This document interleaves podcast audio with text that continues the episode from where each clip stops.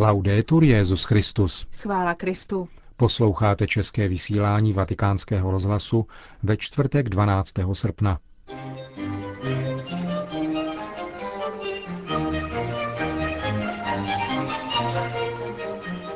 Dublinský arcibiskup Martin informoval o tom, že Benedikt XVI. nepřijal demisi dvou irských biskupů, kteří odstoupili ve snaze uklidnit veřejné mínění po aféře z letošního roku.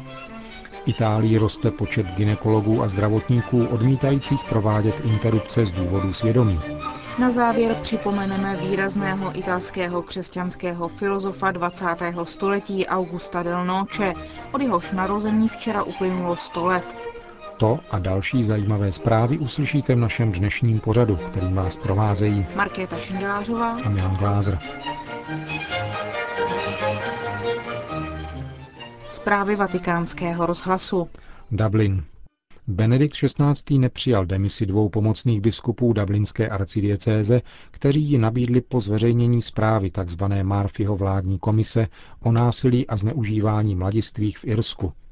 Prozradil to jen mimochodem ve svém pastýřském listě dublinský arcibiskup Diarmut Martin. Jde o dva ze čtyř biskupů, kteří tak učinili během posledního roku.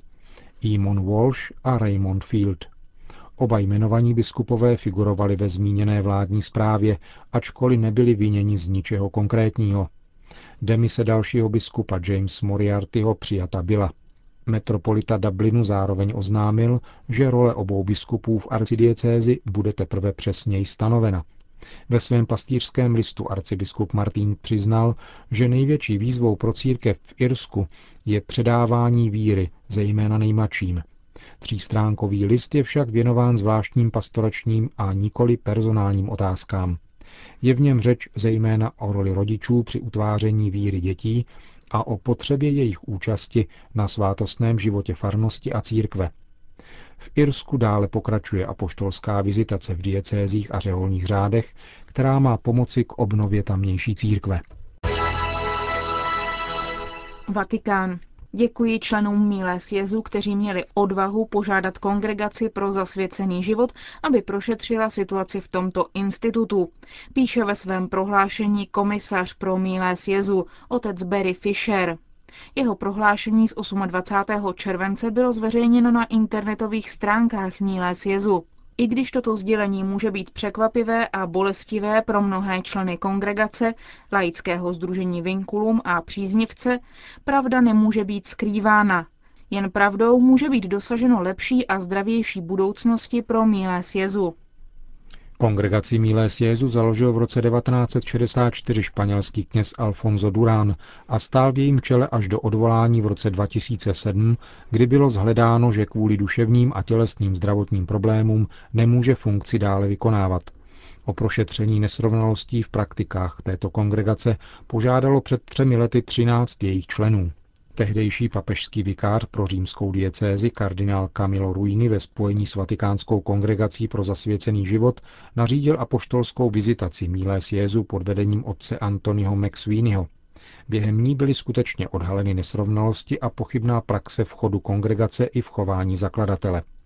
Výsledkem apoštolské vizitace bylo ustanovení komisaře s plnou autoritou vzhledem ke zmíněné kongregaci – Loni 25. března jim papežský vikář pro římskou diecézi kardinál Agostino Valini jmenoval právě otce Berryho Fischera.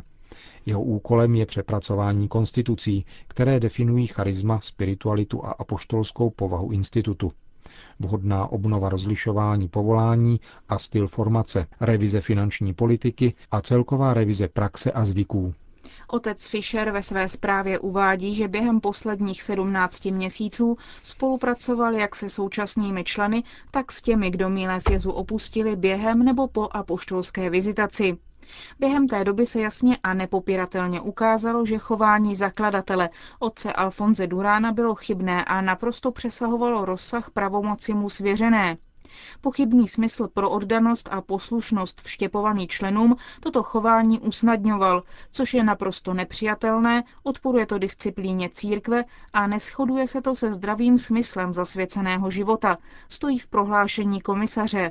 Mnoho členů o nesrovnalostech nevědělo a ti, kteří si dovolili na ně poukázat, byli ignorováni či vylučováni. Otec Fischer ve své zprávě uvádí, že se seznámil také s obdivuhodným charitativním dílem institutu a mnoha členy, kteří jsou naplněni boží láskou a upřímným přáním zasvětit své životy službě Bohu a církvi. Členové se aktivně zapojili do přípravy nových stanov a celkové revize a zvláštní pozornost bude věnována vytvoření nové struktury vedení, tak, aby byl zajištěn vhodný výkon autority a podpořeno aktivní podílení se na ní a spoluzodpovědnost členů za život institutu. V závěru zprávy pak vatikánský komisař pro kongregaci Miles Jezu ujišťuje o své starosti o ty, kdo byli v minulosti kvůli způsobu výkonu autority v institutu zraněni a vyjadřuje vděčnost těm členům, kteří měli odvahu požádat o zásah kongregace pro zasvěcený život a dodává, Práce na obnově je v plném proudu a je tu nadšení pro budoucnost, kterou členové společně budují. Kongregace Miles Jezů působí v několika zemích a má celkem asi tisíc členů a členek.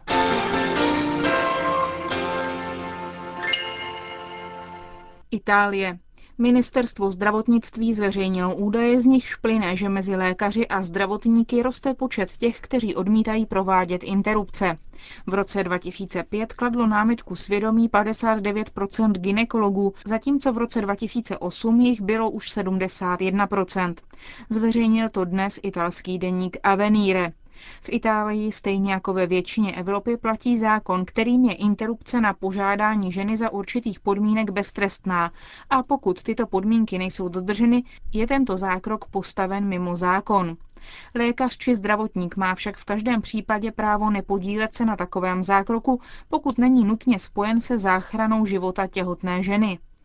Rostoucí odpor ginekologů proti provádění interrupcí v Itálii vyvolává dva druhy reakcí.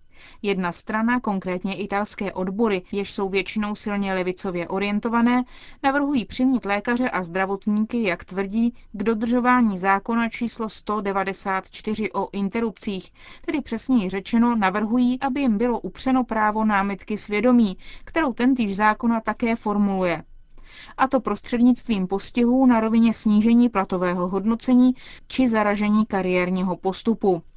Autor článku v deníku Avenire označuje takovéto snahy za neuvěřitelné a nepřijatelné. Francesco D'Agostino upozorňuje v této souvislosti, že rostoucí odpor lékařů a zdravotníků podílet se na zákrocích své volné interrupce je výmluvným a slibným podnětem k vážnému zamyšlení. Řím. Před týdnem se konala ministranská pouť do Říma, kde se účastnilo setkání s Benediktem XVI. více než 50 tisíc ministrantů, z nich však polovinu tvořili ministrantky.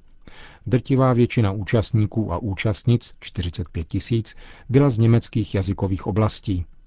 Prefekt apoštolské signatury, tedy nejvyšší soudní instance svatého stolce, monsignor Raymond Leo Burke, který je známým příznivcem mimořádné formy latinského ritu, tedy misálu z roku 1962, jehož volné užívání potvrdil Benedikt XVI. v motu proprio sumorum pontificum, odpověděl agentuře Adn Kronos na otázku, jak se má otázka účasti osob ženského pohlaví na ministranské službě při mši svaté podle této starší formy slavení Eucharistie. Monsignor Burke v odpovědi uvedl, že v tomto případě je účast osob ženského pohlaví nepřípustná, stejně jako není ve starší liturgii dovoleno podávat ministrantům svaté přijímání. Ministranská služba u oltáře nepatří mezi základní práva pokřtěných osob, stejně jako jim není četba liturgických čtení nebo mimořádné podávání svatého přijímání. Pozdější vývoj liturgické disciplíny v těchto věcech po liturgické reformě se tedy netýká římského misálu z roku 1962. Při posuzování tohoto vývoje, upřesňuje arcibiskup Burke, je třeba vycházet z toho, zda zmíněné změny v liturgické disciplíně, ke kterým došlo s liturgickou reformou v roce 1970, patří k základním kanonickým právům pokřtěné osoby a slouží ke spáse jejich duší, anebo nikoli. Polsko. U našich severních sousedů v těchto dnech vrcholí spiritualita putování. Pěší pouti se staly formou sociální a komunitní kultury. Letos se jich účastní přibližně půl milionu osob. Údaje publikoval Institut zeměpisu náboženství Jagiellonské univerzity v Krakově. Hlavním cílem pěších poutí je Jasná hora v Čenstochové, národní mariánská svatyně, kterou ročně navštíví 4 miliony lidí, z nich 400 tisíc tvoří cizinci. V Polsku existuje kolem 500 poutních míst, k nímž se pojí tradice pěších poutí. 430 z nich jsou místa mariánské úcty. Některá poutní místa vznikla teprve nedávno, ale jejich popularita roste, například chrám Božího milosedenství v Lagevnikách nebo Mariánská svatyně v Licheni. Poláci však stále častěji putují také na zahraniční poutní místa, zvláště do svaté země a do Santiago de Compostela. Poutě se konají pěšky, autobusem, na kole nebo i na koních. Různá poutní místa navštíví každoročně 7 až 8 milionů Poláků, to jest 15% polské populace. Přibližně 5% křesťanských poutníků na celém světě tak tvoří Poláci. V Evropě je to 20% Velmi populární jsou v Polsku poutě konkrétních pastoračních skupin, studenti pracující v určité profesi, posluchači Rádia Maria a podobně. Svatyně na Jasné hoře je plná poutníků zejména 3. května na svátek královny Polska, kdy přicházejí především studenti připravující se na maturitu. A dále 15. srpen, slavnost na nebevzetí Pany Marie, kdy se vydávají na pouť velice početné skupiny poutníků, zejména ze severu země.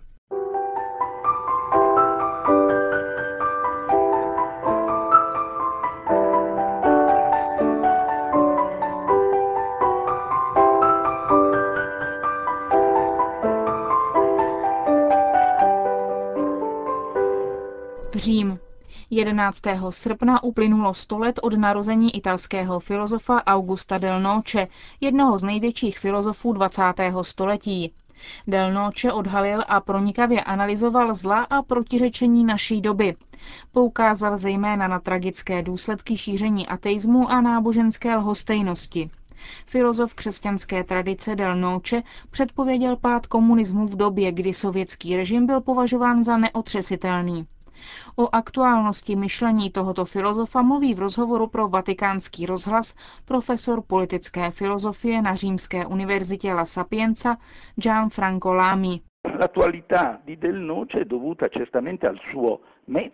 Del Noceho aktuálnost spočívá v jeho metodě myšlení, kritické metodě, která nahlodává falešnou sebejistotu modernosti a znovu konkretizuje tradiční myšlení a dává mu za pravdu ragione al pensiero della tradizione. Del Noce byl velmi stručně řečeno prorocký a zároveň šel proti proudu, což ho také nemálo stálo.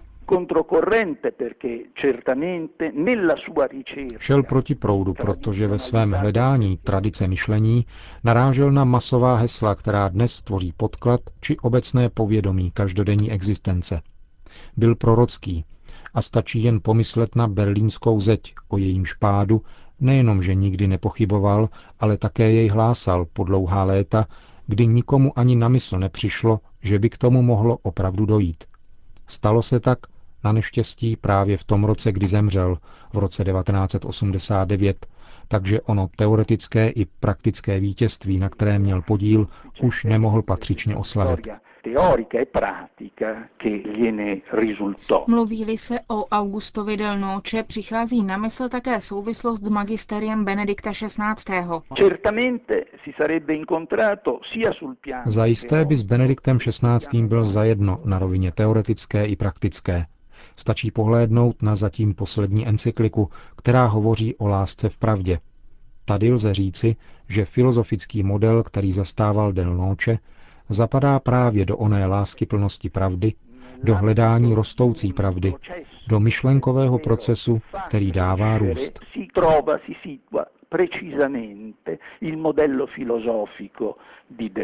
Říká profesor Římské univerzity Gianfranco Lamy v souvislosti se včerejším s tím výročím narození významného křesťanského filozofa Augusta del Noce.